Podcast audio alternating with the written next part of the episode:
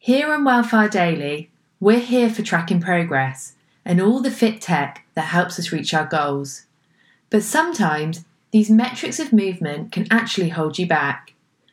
Today, we're going to hear from a fitness coach and marathon addict, Amy Hughes. A while back, Amy joined me for a conversation about her running and why at times she's turned a blind eye to her running stats.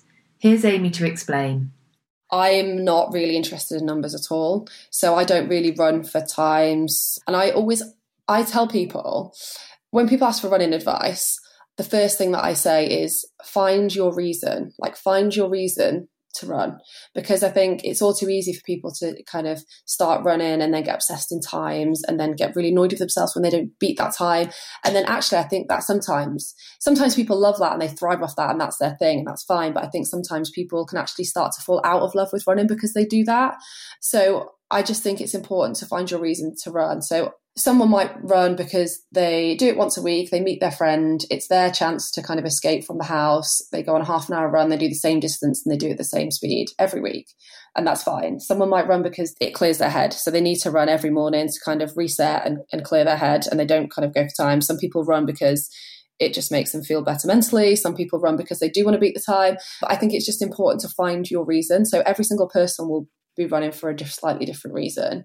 And I think if you're trying to veer off your reason, like I do these big challenges really to kind of inspire people and get people involved. And I think when I start to veer away from that, I start to kind of fall out of love for running because that's not really my thing. So I think actually, if I started running for times now, I mean, maybe one day I will. Maybe that'll be my thing. Maybe I'll find a new focus. But I think that's not my reason at the minute. Thanks for tuning in to today's Well Far Daily. Remember, if you like the show, then you can listen to the full episodes here on Spotify. And please don't forget to rate and review so other runners can find us too.